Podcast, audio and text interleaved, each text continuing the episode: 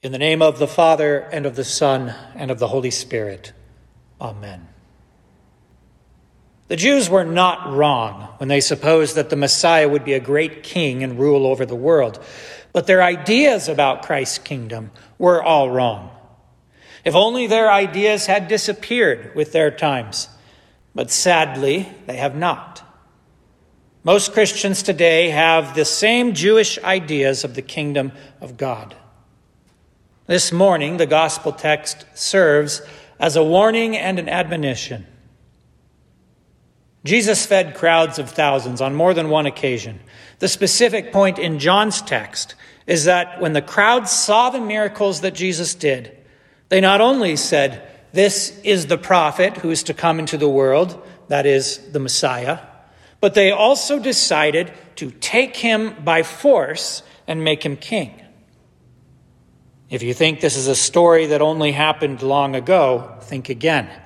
Christians today, perhaps even you, have plans to take Jesus by force. That is, to say to Jesus, Here is how your kingdom will be. Here is how you will rule over us. Here is what you will do for us. Many want to seize Jesus and make him a king. And how does this happen? It happens when Christians say, I want to be in Christ's kingdom, but I don't want to have to change my heart to repent. Or, Jesus exists to make my life go better. Walk into any big box church, or McChurch as I often call them, and you'll hear a motivational message designed to help you love yourself more, achieve financial success, and live a more fulfilling life. Except for the occasional Bible verse, the message is nearly identical to the one you're likely to hear from a secular speaker at a company retreat. The crowds had seen Jesus perform many great miracles. He gave sight to the blind, cast out demons, even raised the dead. But it was only after he gave them bread that they tried to make him their king. Why? Because the sinful nature loves to put an inordinate focus on physical needs over spiritual ones. Jesus had come to drive out Satan, conquer death, and open the gateway to eternal life, yet the people were chiefly concerned with having full bellies. And when it became clear that Jesus had the power to meet that need, then they immediately tried to make him king. Many Christians live this way today. Jesus is useful to make my life go better.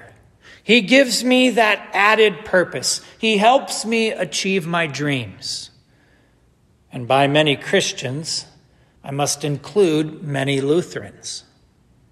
Some will say, I go to church because it makes me feel good inside. Now, that's not inherently wrong after being filled up with the Word of God and the medicine of immortality from the Lord's table, you just might go away feeling pretty good. I hope you do. But there is a danger in measuring our experience with Jesus according to how it makes us feel.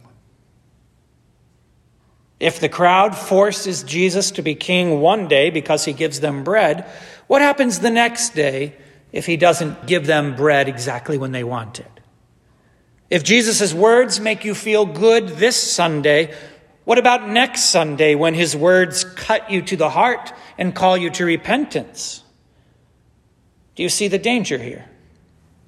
If we think of Jesus merely as a means to a more successful, comfortable, and easy life, he will ultimately turn out to be a disappointment.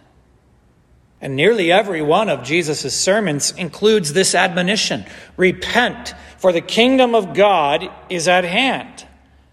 Well, that's not a very comfortable message.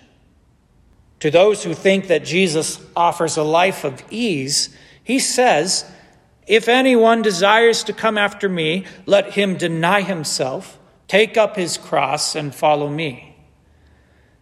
The crowd came to Jesus with their sights set only on the cares of this life.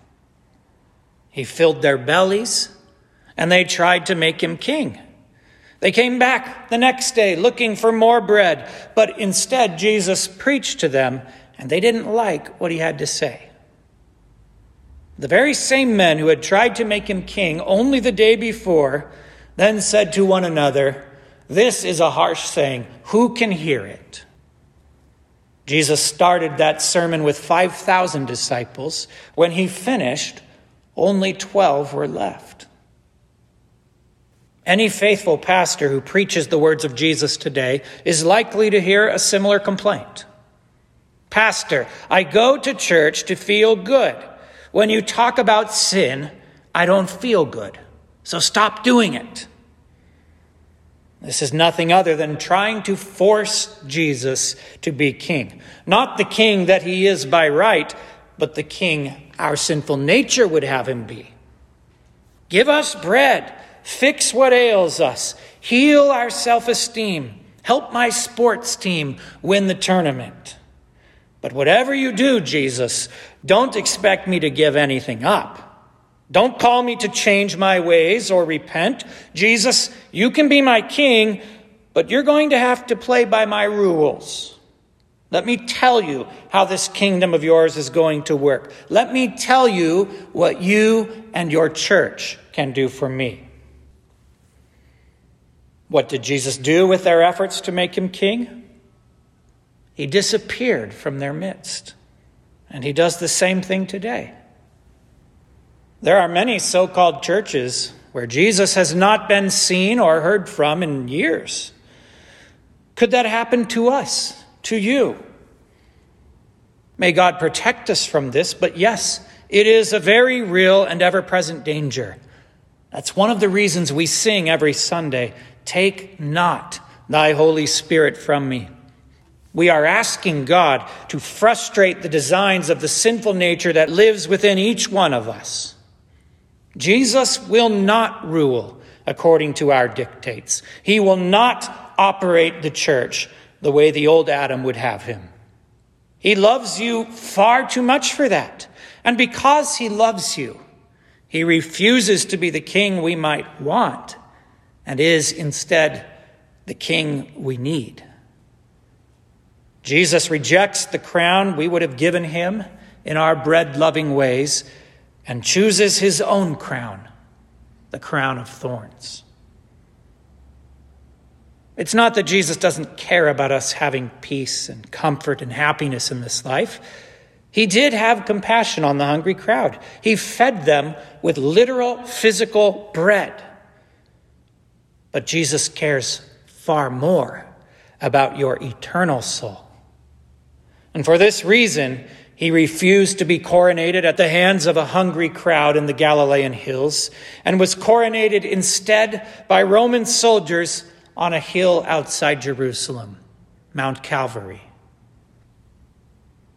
If your expectation of Jesus has been wrapped up only in the concerns of this life, if he's been your king only to satisfy your earthly hungers, then repent and receive from his hand something far better. Hear the words of Jesus. No matter how harsh they may appear to your sinful nature, because these are the only words that can give you salvation.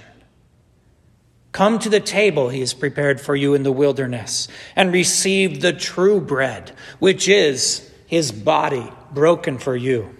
Drink from his chalice and depart with something far greater than simply a good feeling inside. Depart with true and lasting forgiveness.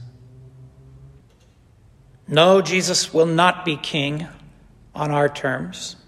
And this is deeply offensive to the old Adam. Instead, he establishes his kingdom on his terms.